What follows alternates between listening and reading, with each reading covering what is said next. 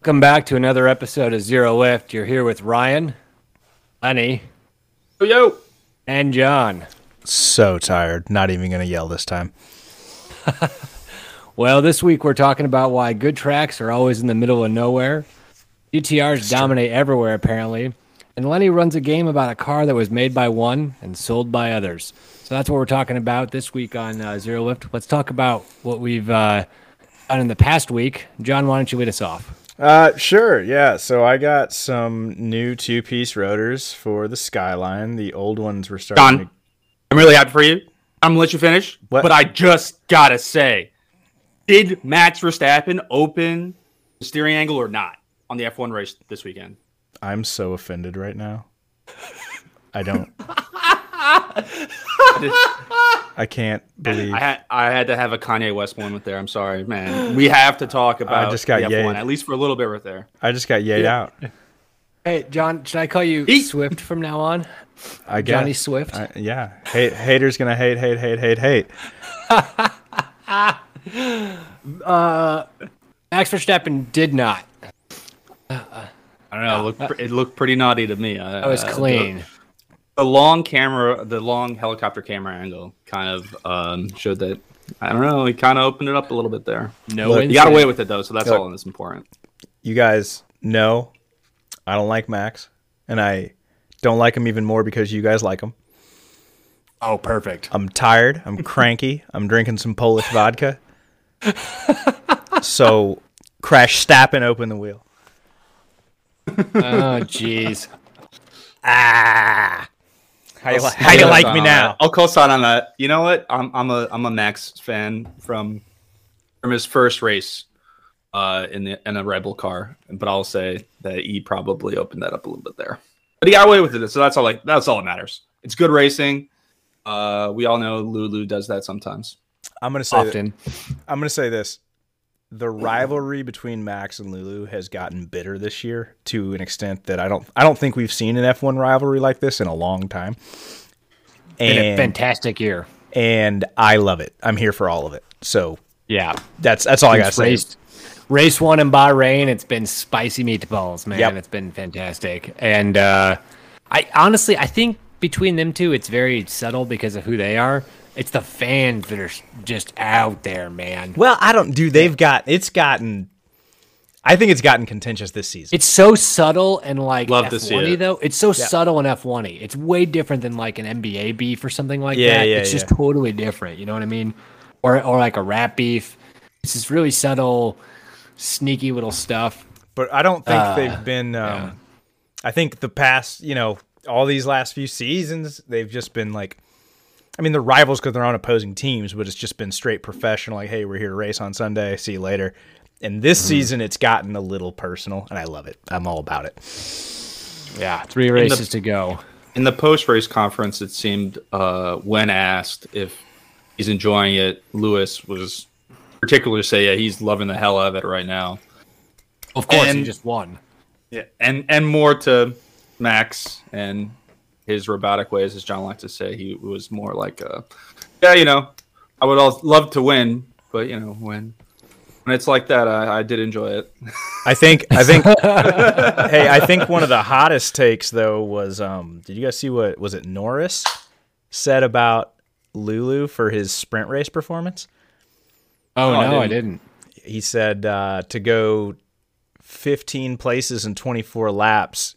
He should have to race with like a third with only three wheels on the car or something. He's honestly on a different level from the rest of us. Wow. Yeah. yeah. High praise. Except High for praise, yeah. What did Lewis say about Checo in Mexico? It's the, uh, it's the car, not the driver. Oh, I, that's, that's, that's what he said. That's not fair. That's not fair. And not about Checo.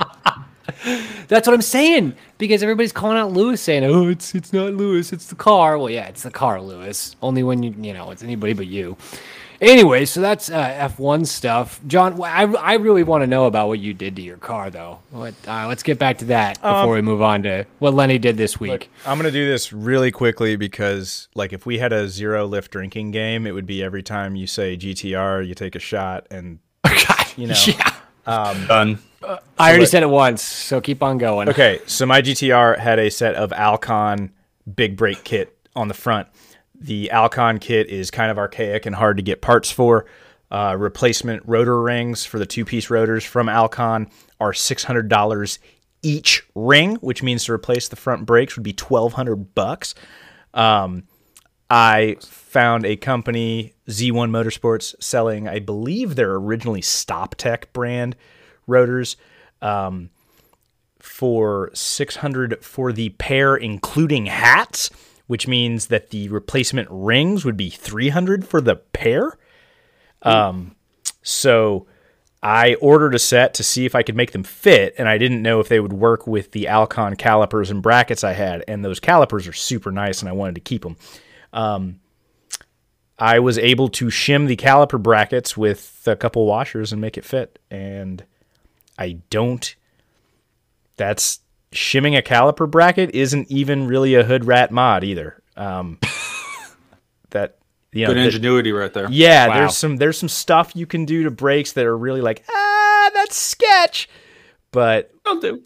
But when yeah, when I lined them up, it was just a, a smidge off on the bolt holes, and uh, like just a couple washers between the bracket and the knuckle, which isn't the ho- highest stress part of that. Oh, um, no, that's nothing. Yeah, and everything lined up, and so yeah, I've got because those those rings had started to wear grooves in them, and so they're just hard to source. Um, so yeah, so I got new, uh, I got some Ferodo D S twenty-five hundred pads, um, cool. and, uh, and new rings. And I think I'm going to go to the Ferodo ecosystem, cause you can put track pads, and Ferodo guarantees that there's no rebedding required, even if you go from their street pads to their hyper race pads.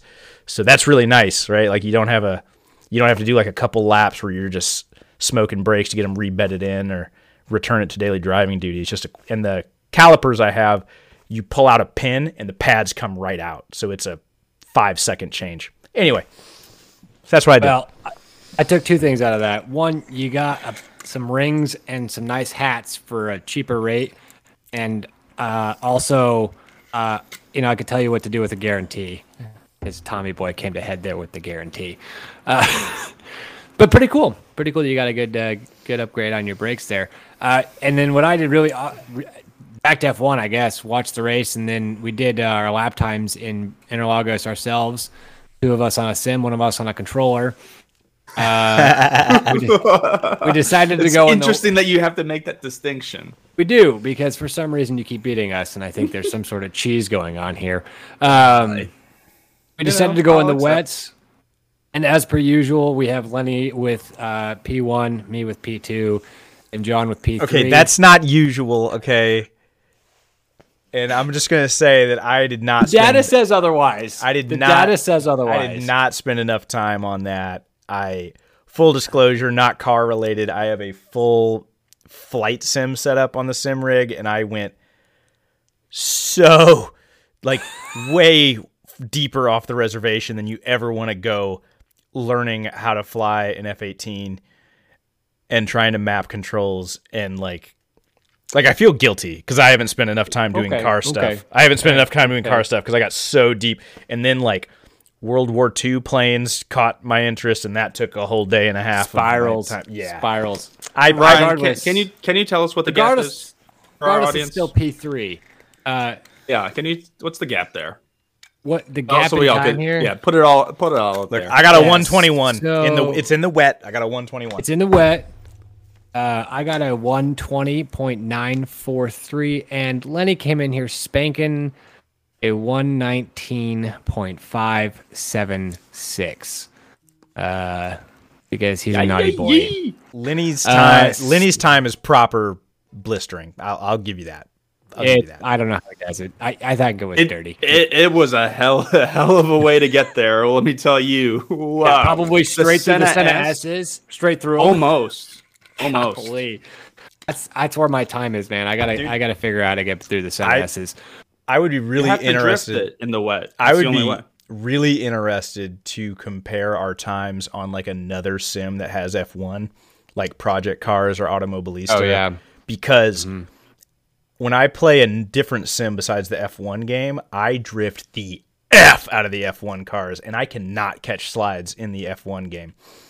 Well, I, I don't know what it is. Get, supposed to be able to drift an F one car. Just get G T seven so. When it comes out, guys. Just get G T seven. They've got F one and G T seven. That'll work. So besides F one and stuff, Lenny, let's bring it to you. You are the meat and potatoes of why this episode is what it is today. And uh, so why don't you tell us about your weekend and, uh, well, going fast around circuits. Clearly, you're the best at it with a controller, mind you. Uh So what uh, what did you do on Friday? Uh, I went to my first time attack event in a very long, uh, very long time. So I was not driving as I usually would be. I went down to Buttonwillow, California Raceway. Got an invite, got an invite from a friend of mine, old Army friend.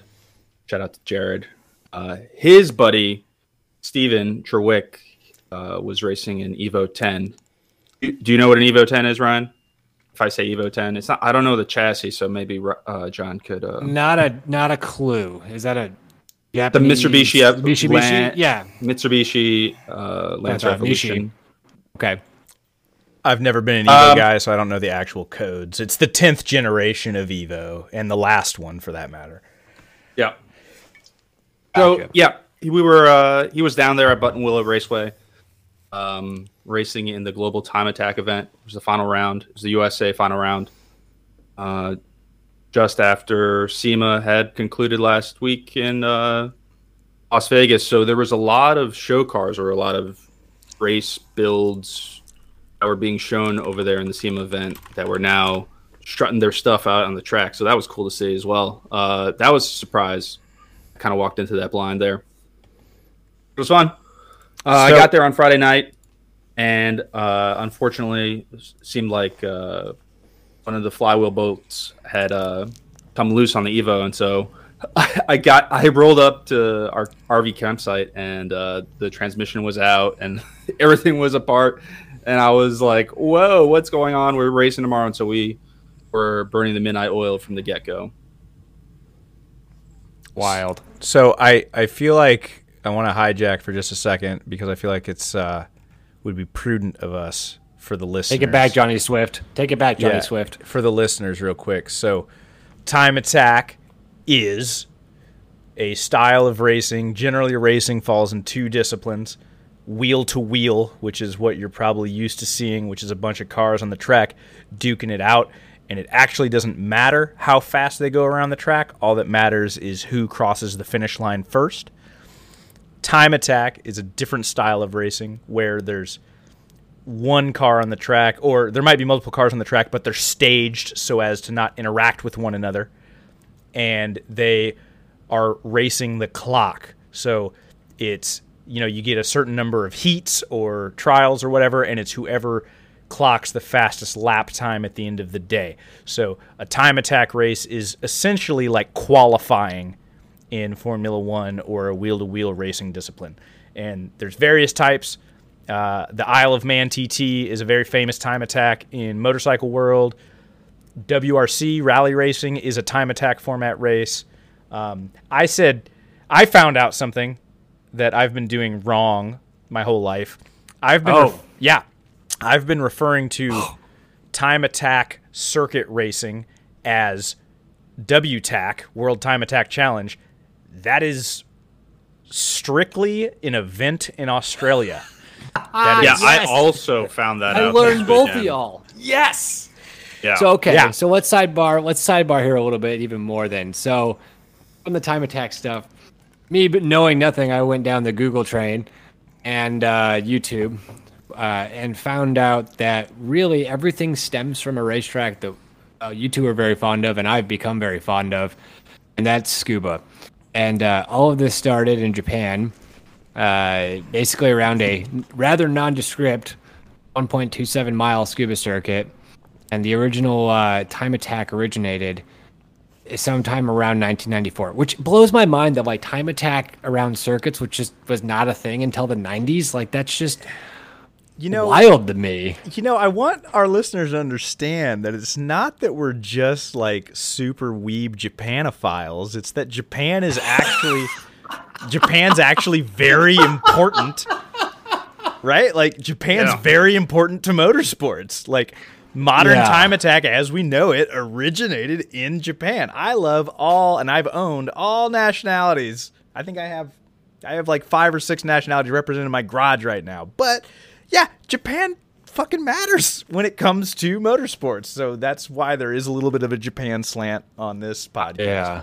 I, I, I could see like some Japan dudes in a in the rice fields out there by Scuba one day being like, you know, all all these, you know, proper race cars and F one cars that they're w- watching or, you know, probably listening to on the radio or what have you, whatever your, their medium at the time, are like, they're putting down all these lap records, but it's only during the race. What if we just made a competition to see who could drive the fastest at all times? Like, that's strictly it. It's like it's just a strict discipline, and it's so Japanese. I would I would say it's, it's like a very Japanese mentality to have that much of a strict discipline into one thing. It's so bizarre, though, because, like, again, being that I came to this through video games, time attack and time trial has, like, always been a thing to me. So, like, finding out that yeah. it hasn't just been around forever is so bizarre. But, again, where do most of your video games originate? Japan. Well, I will like, say yeah. I will say this, Ryan. Time attack as a racing discipline has been around for a long time. Okay. But okay. it's been under the guise of certain types of racing, like W R C, right? Since like you were saying, the, like rally. Yeah, okay. So rally's always been time attack format. There have always been big deal time attack style races. Like the Isle of Man T T for motorcycles is... That's old. Super old, and it's always been That's a time attack Honda. But, yeah. yeah, you're right in that time attack as a event, like a like a routine, like we're going to go to the track on the weekend and we're going to do a time attack as opposed to a wheel-to-wheel race. That is mm. a pretty that is a pretty young discipline that, as you said, got its roots in Japan. And that's uh, I love what the time attack world is today because it's not the most accessible type of racing, but it creates some weird psychotic car builds, and we'll dig into that. But yeah, um, that's so, what I would I would have to say is something I've realized this past weekend: the big difference between time attack in Japan and something like the global time attack here uh, in the U S uh, is just the Japanese events have always been have more of like a humble touch to them. Like no one's. And I say that with respect. I don't mean to say anything about the opulence of America or et cetera, what have you, yada, yada. But, like, in Japan, at, like, huge time attack events, dudes would still maybe drive their race cars to the track and drive them home if they were able to. Whereas yeah. you know, everybody in, in well, I saw this weekend. Well, and there's nothing was, wrong with that. And I'm not saying anything about Trailer Queens, yada, yada, but... That's kind of how it still is. Right? There was there was big money behind every car there. You know? The big thing that started off too, uh, the first event was won by R thirty-two G T R, Greg, um, with a one take a shot, one right drank one eighty-five lap time, which is given to uh, Tarzan Yamada, who has won a copious amount of these well, across all of them. I want to point something out with that though, is that. You know, motorsports in general has progressed a lot because, yeah, that's the mid nineties, and he got a minute flat, right? One minute, right. point eight five. When we went to Scuba in Japan, our buddy Ken, I think, got like a one oh seven in a not prepped up uh, G C eight Scoob, right? With probably mm-hmm. far less power than that G T R he had. So he's seven seconds off in his car that he drives every day. And we saw guys there that were in the high fifties. So yeah, um, that was the lap record. Does, I think my car does uh, did one oh nine, one oh eight, something around Scuba. Current yeah. record is fifty-three point five eight nine. Right, but I'm just saying that like when that one minute lap was set, that was like the world record of that track at the time. Autosport has right, come a right. long way. Like a one minute, absolutely. One minute is absolutely fast, but it is not unheard of today at Scuba at all by any means. Um, I think Johnny, another friend of ours, I think Johnny might have hit one minute flat in his. So I don't think he ever drove is... Scuba. He was more of a Fuji Speedway dude. Okay. He hit, he hit underneath two minutes on Fuji. That's right. He was sub For two sure. on Fuji. Sorry, I'm sidetracked. Yeah, um, and his thirty-five. So this is, and this is interesting, John, you're talking about modern cars versus the older cars, but the, there's actually a car in two thousand one uh, H K S, in which it's track attack uh, Altezza. Probably wrong on saying that. Altezza, and yeah. It was a, Altezza. Yeah. Altezza. And it was an unassuming Toyota sedan, codenamed the T R B zero one, or Scuba Record Breaker version one. Which I love and that name. Car- That's the best yeah. name for a car ever. Awesome name. Carbon fiber, wide-bodied, cantilever suspended beast that was more Super G T machine than Time Attacker. The car ran a fifty-five point eight Scuba lap time, shattering the old record. However, the J D M tuner community felt the car was too far removed from Time Attack's humble roots, and the car was stricken from the record. So that yeah, tells you the strict discipline of, you know, exactly keeping it real. So, it's very cool. And so, like, basically, this continues on from Japanese culture. Um, you then have it come to America as well as the U K, and then eventually it picks up what John was calling it forever since two thousand ten, which was the Time Attack Challenge. Um, which that so, was that was started in Australia. Um, I can't remember what's the track they run in Australia. Uh, Bathurst, I think. Bathurst, yeah. So yeah, that it, awesome track as well. So that's not a series; that's an event, and they do it once that's a Eastern year. Eastern Creek Raceways, where they run near Sydney. But it got oh big. Yeah, sorry. Oh well, I messed I'm thinking, up. I'm thinking of a different race. My bad. But it got yeah. big. It got real big, and then. I remember being in high school and the Redline, Redline Oil Time Attack Challenge got popular, and then Global Time Attack. So those are the two competing major players in the States, is Redline and Global. However, see, I, I remember it a different way. How's that? With Super Street and Import Tuner back in the magazine days. So this is early two thousands. Uh, right after SEMA, they would have a time attack, sh- it was called the Tuner Shootout Challenge or the Time Attack sh- Tuner Shootout Challenge. It I was out at, at Buttonwillow. I think that was. And I would the... remember a bunch of SEMA builds would come out, and it was the week after SEMA, and yeah. they would race it like as I Time think... Attack. And, and there was a bunch of SEMA builds out there this weekend. No, I think but, that um, was out. I think that was. I think those events you're talking about were the stuff that mm-hmm. was the precursor for the Redline series. Oh, like they were doing that, and it gained a little momentum, and then Redline Oil was like, "Yo, we'll put some cash behind this," and they made it like their own oh, series. It, and now it's morphed into Global Time Attack. Oh, that's, that's well, no, so so yeah. Global Time Attack and Redline are two competing events. I actually, I actually researched oh, this a little bit. To this day, didn't know that. Yeah. So, here, well, here's the funny thing. I don't think the Redline Time Attack thing is running, and I spent about an hour looking for it, and the last. Their Instagram, the last post was twenty eighteen.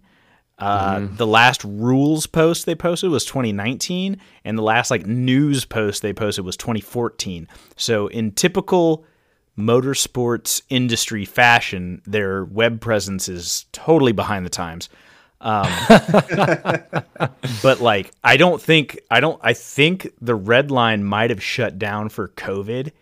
And they have just not, never got back up yet. Yeah, but they haven't even released a press release like naming intentions. Now, mm. on the flip side, Global Time Attack is active and they're doing stuff. So mm. if you're in the U S and you want to do Time Attack, uh, G T C is your baby. G T, it's called G T A. Excuse me, G T A, G T A, not Global Time yeah, Attack. So back to this weekend. Yeah. There uh, at the G T A. I guess it's uh, Saturday. Final round. Please take us Saturday.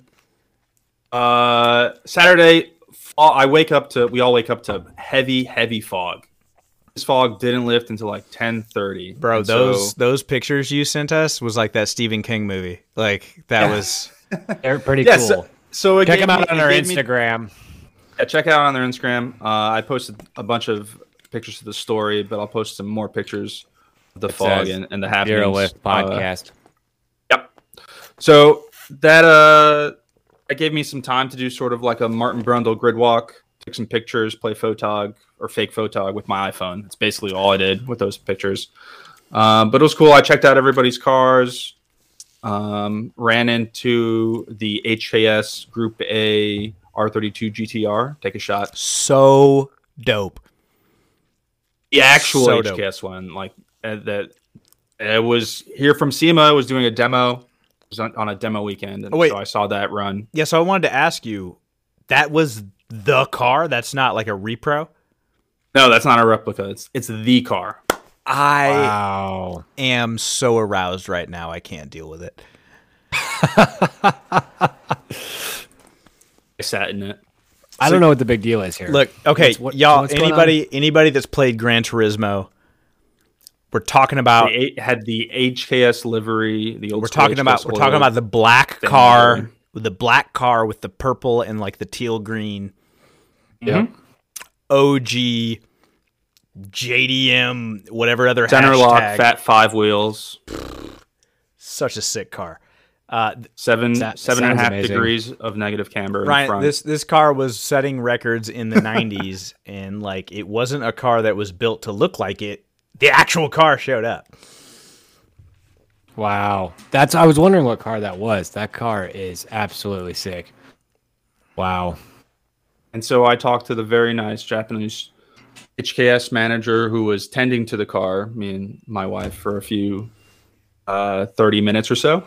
Were you like? So, were you like? Oh yeah, I was totally. Yeah, I, I was like, uh, is it okay if I take pictures?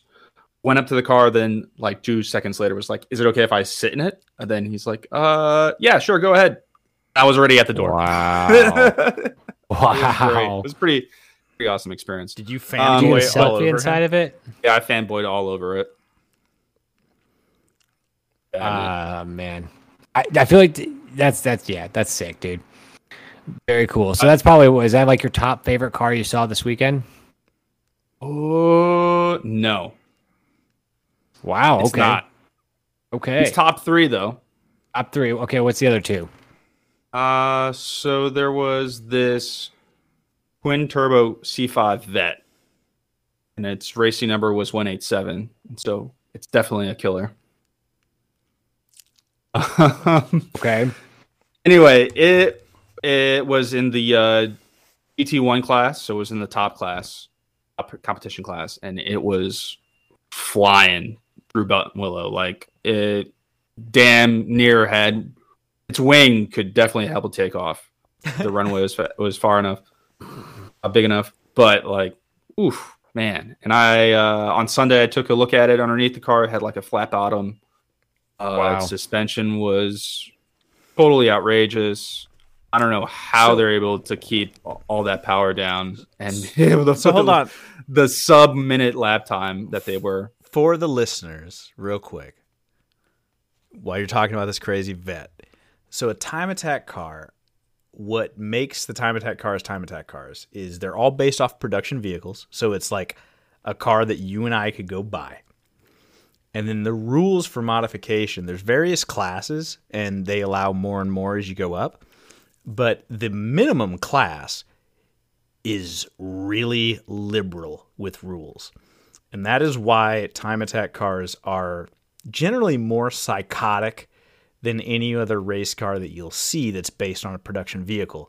So like the lowest time attack vehicle rules is there's no limit to engine modifications. It just has to have the same number of cylinders that the factory engine has, and the engine has to be made by the same company.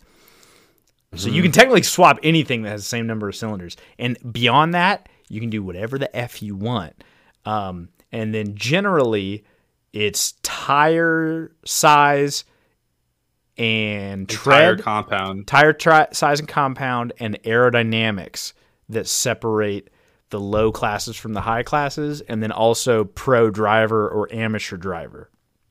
Yep. Um, yeah. So like um, Stephen Trevick, my new best friend, uh, he was driving the Evo ten. Go check him out on Instagram, Stephen underscore Trevick, T R A W I C K. Um, his Evo ten, uh, his class was limited to uh, the tire size and the specific tire. So he could only run the Yokohama Advent uh, oh five, oh five, oh five ohs or something. The uh, drag, drag slicks. Sorry for messing that up. Um, but that was the only limitation to his class. Whereas I think the unlimited class that the Corvette was in, like you could do whatever you want as long as it was on the factory body. Right, and so there was a, a rabbit. There was a rabbit out there with a K twenty-four, a Volkswagen, with the turbo. The yeah, with a K twenty-four Honda engine, with a K twenty-four Honda engine with a turbo strapped onto it. I'm clapping. The size right now. Of my torso. I love it. Right. There was uh, a lot of K twenty-four swaps, actually, is now that I think about it. There was a Prelude with a, with a turbo K twenty-four. There was a Lotus with a with a N A K twenty-four that revved to the moon. It sounded amazing. There was uh, a, a K twenty-four. Porsche. Uh, K twenty-four is a four-cylinder Honda motor. Nissan.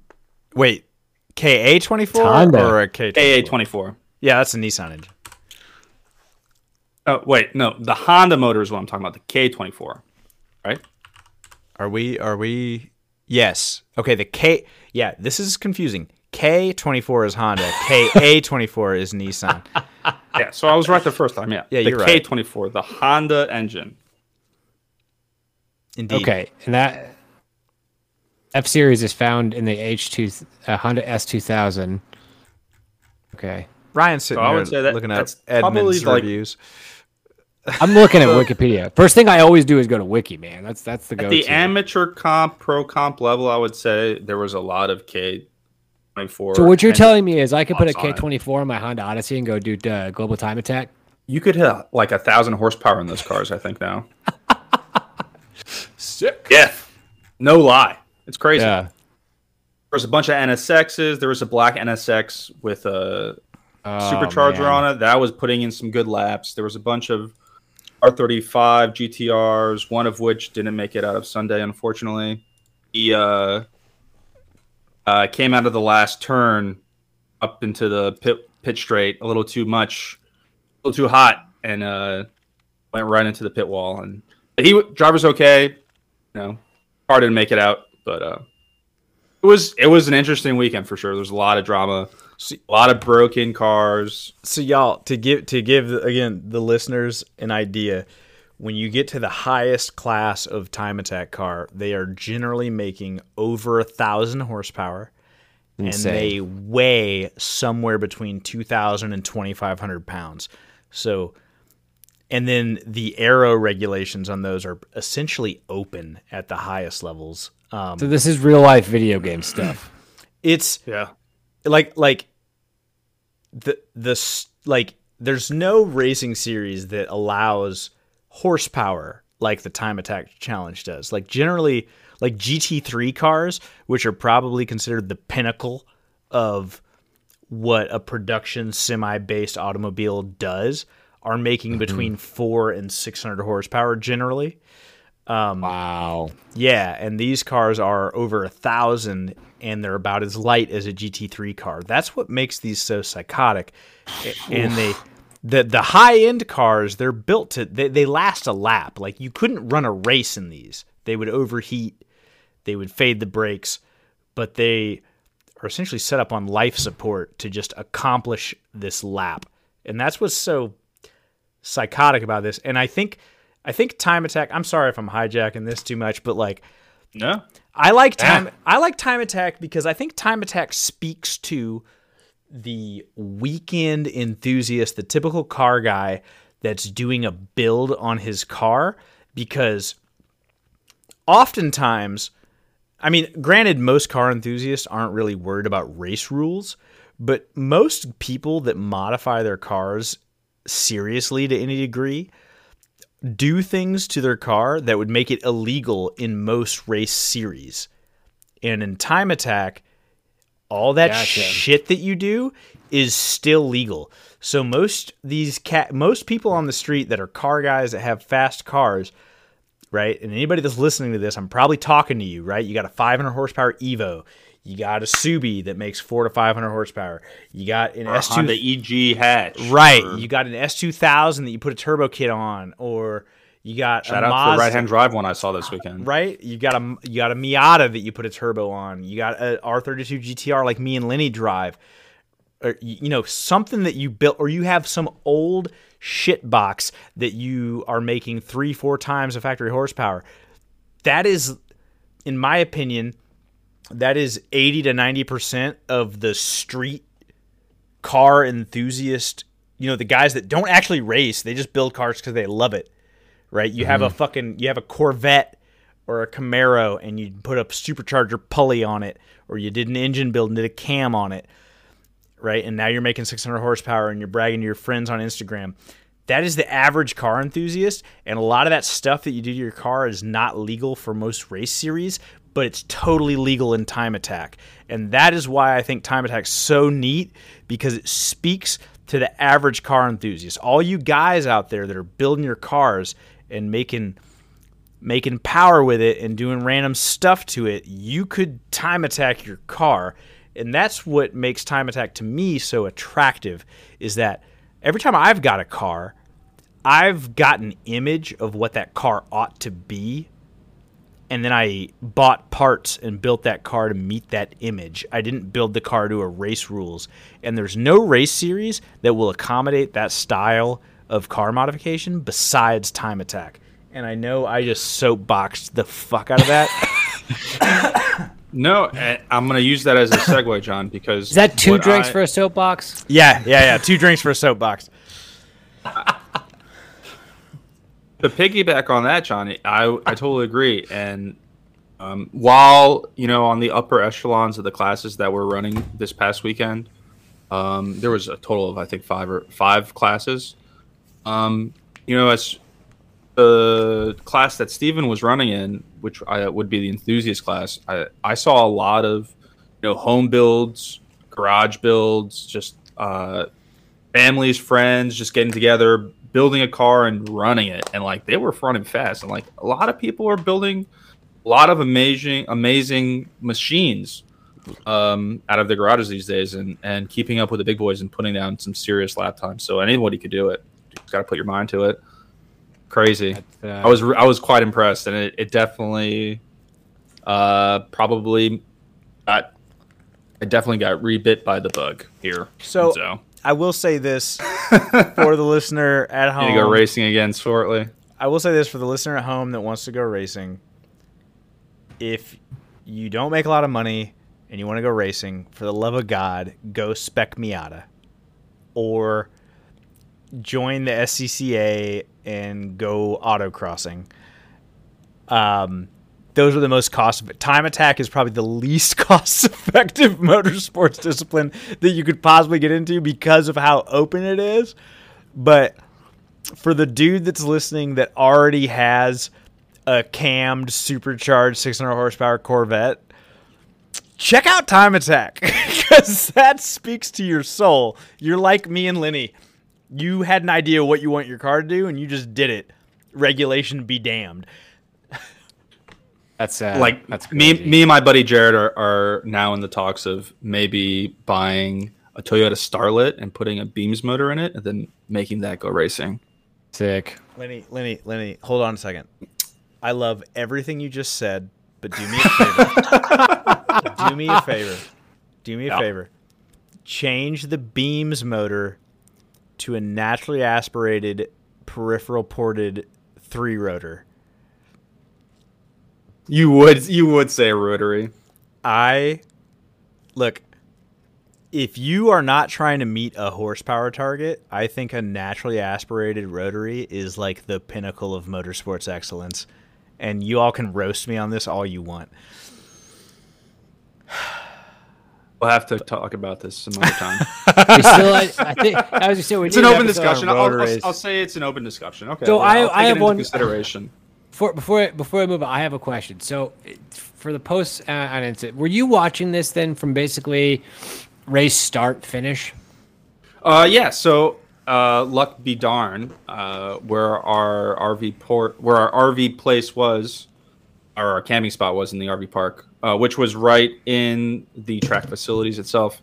Okay. Um, it was right on, right before the uh, the last corner into uh, the front straight. So yeah, like we, you, uh, yeah, I basically could walk shots. like uh, maybe fifty meters to the track fence. Then okay. yeah, take those long pan shots.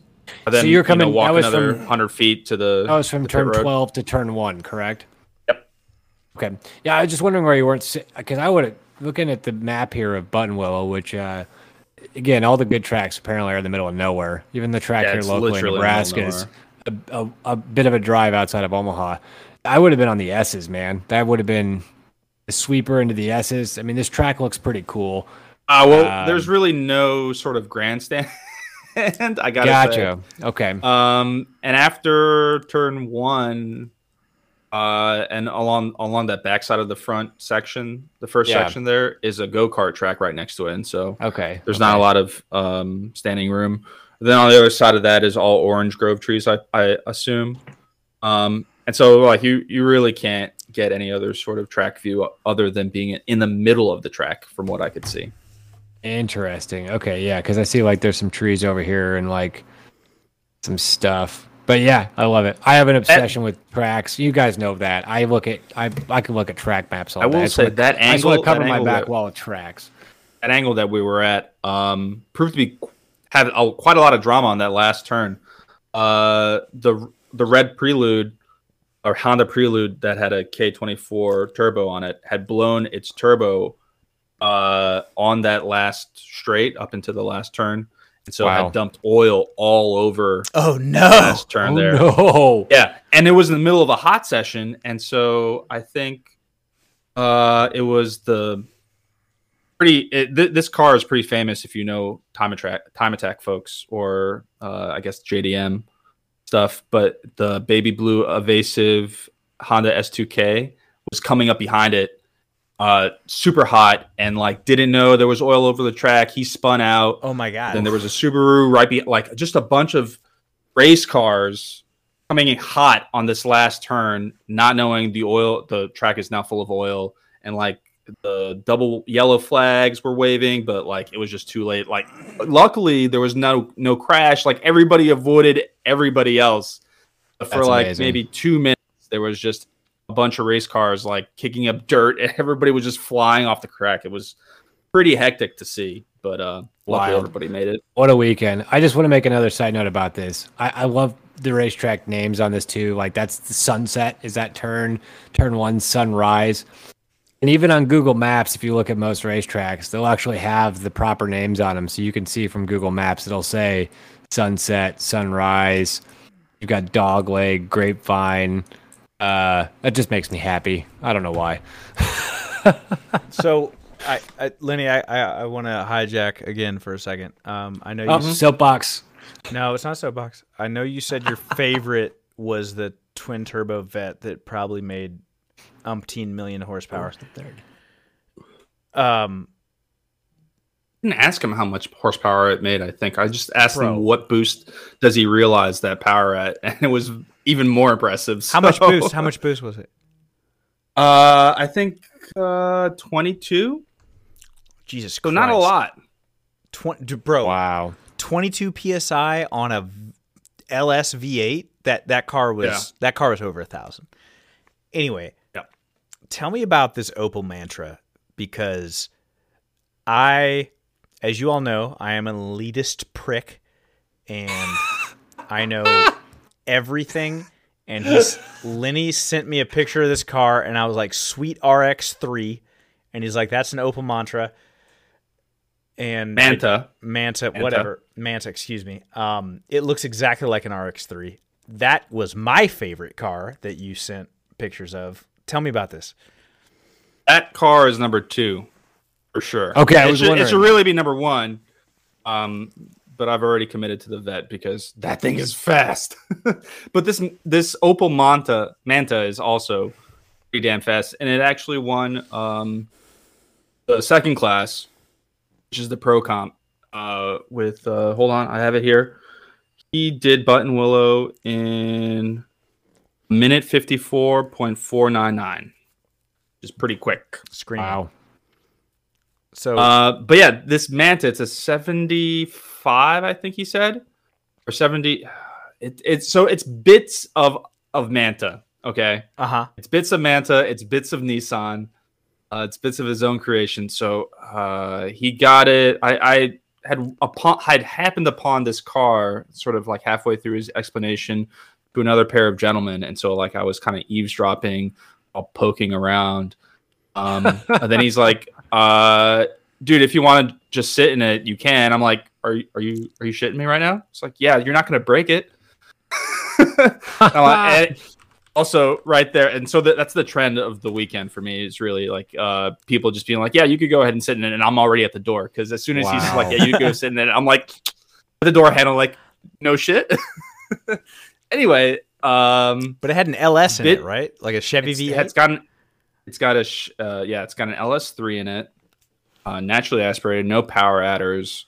Um, it's basically just uh, one of the high higher end L S three crate engine crate motors um, that you could get from Summit Racing, and it's got uh, power struts, the front wheel wells, and the tower struts are from a two forty Z. The uh, rear reinforcement is from a two eighty Z. Like, this dude in in his own garage, he's he's done this all by hand. He learned all of this by hand. He's been doing it for years. Wow. Um, reconstructed this Opel Manta uh, because, you know, it had rust, and there was he just couldn't find a donor, and uh, that's from what I eavesdropped on the conversation. And so he decided to save it and turn it into a race car. Uh, and so just it just so happens that the proportion and dimensions off the Z, off the Fair Lady Z, is almost equal to that of the Manta, and so he made it. He made it fit. That's, That's sick, unbelievable. So I thought it was an R X three because R X three's historic. I hope I got his story right. We might have to put him on the podcast. Right. Uh, Shameless plug. Correct me if I'm wrong. Yeah. So R X three's historically went racing. Mantas really didn't, um, and the aero package that was on that car made it look like an R X three S P three, and that's why I thought it was an R X three, because it looked a lot like it. Um, so yeah, you yeah, know the lights and the purport, the the general proportions. But I will tell yeah. you all this: to get a small like seventies shit box and put a naturally aspirated multi-cylinder engine of at least eight cylinders in it is my dream car. So I am fully aroused by that Manta. That is the stuff dreams yeah, that, are made of. That that Manta looks good. Yeah. Beautiful. It was, and it was quite impressive. Uh, I'll have to post more uh, videos of it or, around the last turn on Buttonwillow on our Instagram, so people check it out. And also, if you want to check out the uh the driver, his Instagram is O D five ten. We'll add him on the pictures, and you can find our Instagram at Zero Lift Podcast. Now, speaking of things, uh John, what you wish you were driving is the name of the game we're going to play now. Lenny is taking the helm of this, and uh well, Lenny, you said this is a car that's built by one and sold by others. Why don't you take us away with the rules and uh, the other hints you want to give us here? Yeah, so I'm not going to lie. Uh, John just spoiled everything. What? You're just, you're what I do? A dick. What I do? He doesn't know. If he doesn't know, he doesn't know. You don't know, you don't know. How did I mess it up? I don't think you messed it up. Um. Anyway.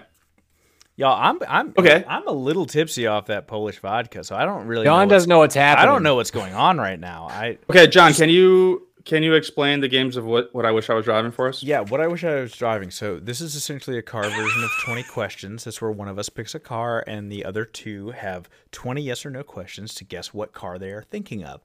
Uh, if you guess the wrong car, you lose. So you only get one actual guess. Um, And we generally establish if you have to guess the generation of car or not previously. How'd I do? Nailed it. Boom. Nailed it. And for this one, you will have to guess the generation. All right. Now, uh, considering your hint is this car is built by one and sold by others, is this some sort of Honda Acura situation or Hold like nah? Is that a oh well? well I just want to. Does that qualify as it, a question? I feel like that's qual- you know I think I mean, that qualifies though? As a question. Don't answer that, Wait, Lenny. Hold on, let's talk about. Well, this. I'm not going to. You know what I'm saying though, because that's like, is that technically sold by or is it or is it? I guess that's Honda? what I guess okay, that's what you have to figure hold out. Hold on, hold on, hold on, hold on, hold on, Ryan. I know what you're trying to ask. Look, okay, Lenny, with no respect to the car in question whatsoever, generally, would you consider an Acura a car built by one brand and sold by another.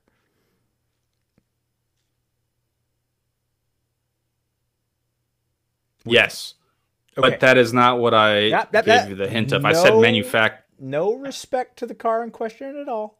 Just establishing a ground rule. I just want to make the distinction that you said brand and I said manufacturer, and those are Ooh, two different things. That's fair. Okay, so manufactured by one company and sold by another. All right. Uh, also, are you going to be a prick about my multi-question shenanigans? Only get one. Get one.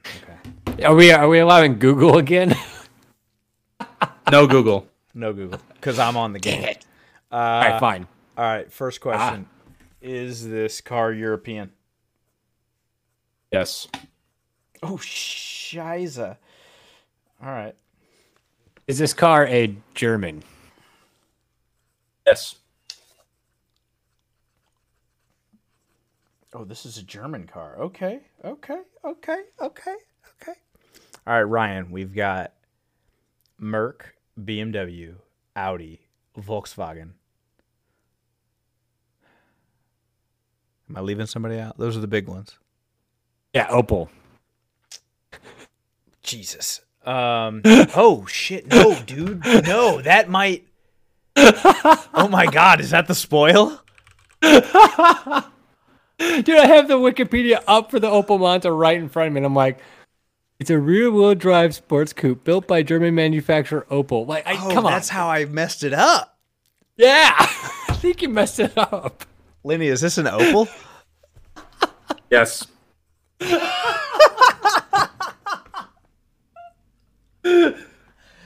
God damn it. Faithful listeners, I'm sorry. But this is probably going to be the most dull version of twenty questions you've ever heard.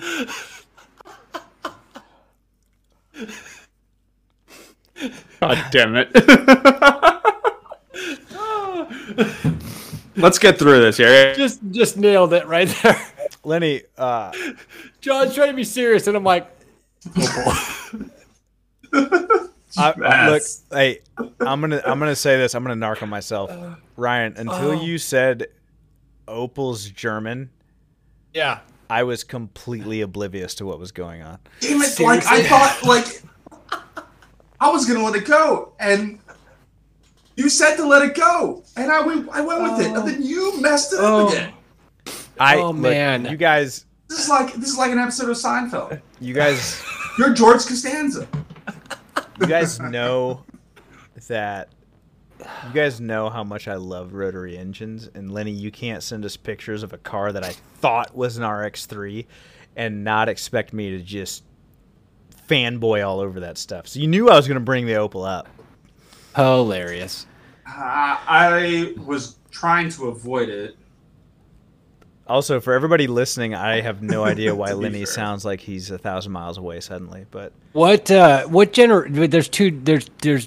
We got to pick the generation here. Um, I guess you do. Oh my God. I might be screwed in that. Okay, Lenny, was uh, the car in question on grand display this weekend at your excursion to the Time Attack Challenge or the Global Time Attack event? It was. We're on question five, John. You got. It's question we... five. Okay. Yeah, oh, Lenny, you're, you're continue back. With this charade. Your voice sounds oh, lovely again. We're back. There it is. Oh, perfect. Okay. Lenny, Lenny, was the car in question not originally produced with a V eight, but you saw one that had one in it this weekend? Yes. Very specific, but yes. Wait, John's not even whipped out a multi-question yet here. This is, I don't think he really needs it. He's got to use one, otherwise it's. Well, hold I won't on, be satisfied. Ryan, here's the issue, is we know what the car is, but I don't know enough about Opel's to know what the I do F generation. You just went on a soapbox and I had to figure out what was going on, so I had the wiki up the whole time. Oh. You can't use wiki now though. I, I closed it. No I Google. closed it. I closed yeah. it. Ryan, uh, please, please go ahead. This might be a first. Ryan might win the match. Yeah. So uh, I'm trying to remember what year the car, Ryan, the car was. Ryan could only know the what the car looks like if he saw story on the Instagram it's page. The blue one. It's the blue yeah, one. The and blue I, one. I that logo looked cool. An Opel was in Group B, actually, if I remember correctly. I think there's an Opel you can play in Rally two point oh. It had it's some, sex, of, it's some it's success. It's one of the big inner cars in Rally. So I will say this, since we totally shat all over the game.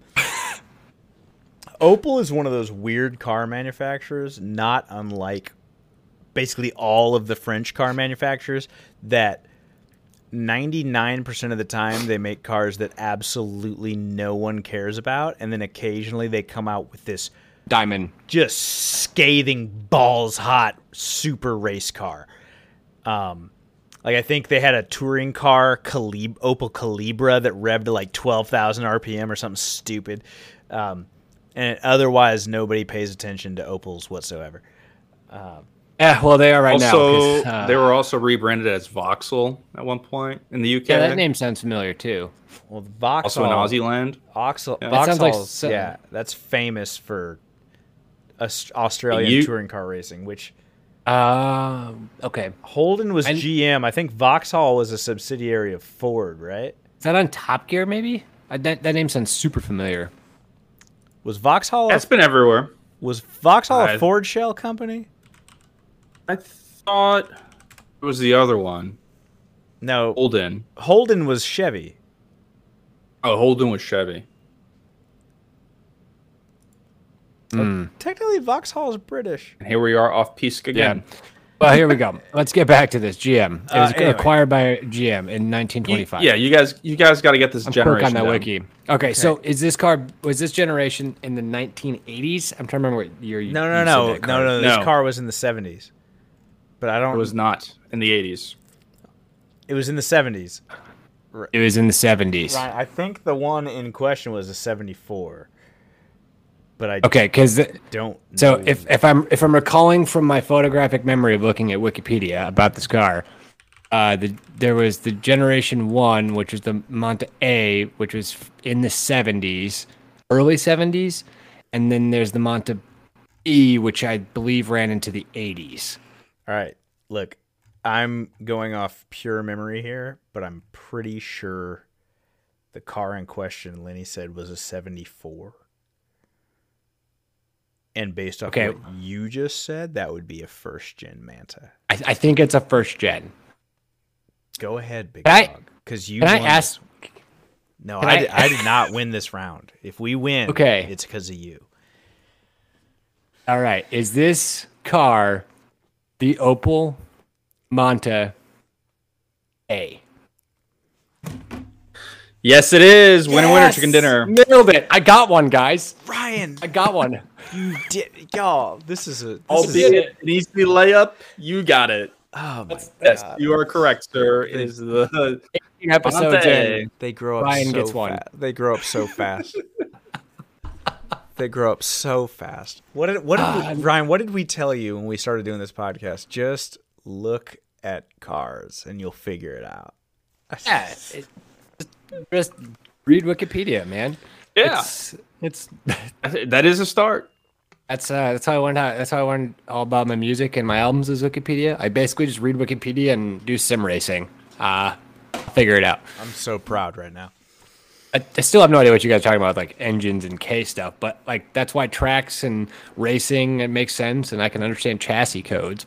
I'm getting there. Look, Ryan, if you want to be up to speed with the most stereotypical car enthusiasts out there, just yeah. repeat after me. L S swap everything.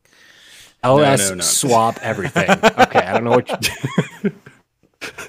Man, that, really, it just as a, as the last tangent for, for this episode... That's not even the that might not even be the thing anymore. I saw one of those unplugged performance Teslas out on the track this weekend. No kidding. Oh man. Yeah. And all I heard was the brake noise. You it know, was crazy to see on the track. I'm gonna be and he was flying too. I'm gonna be kind of poopy and kind of serious. I think Time Attack is a natural venue for electronic cars because they can do one fast lap. If you do more than one, they go into limp mode. And that's kind of me being yeah. shitty, but also kind of me being sh- serious.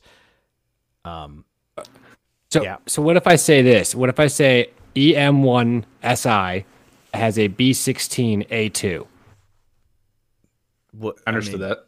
Yeah, I mean, you've basically identified yourself as a Honda Fast and the Furious fanboy from the nineties. Yeah. That's what my buddy Sean is currently rocking. Uh, he had, puts down one hundred sixty horsepower and revs to eight thousand two hundred. Nice. Yeah.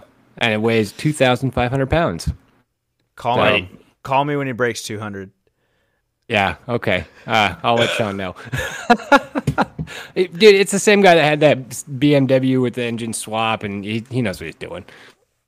Sean, sounds good stuff. Well, that's been another episode of uh, Zero Left. Uh, I'm your host, Ryan. I nailed it this week on what I wish I was driving. So proud. Uh, I'm just. I uh, don't know how.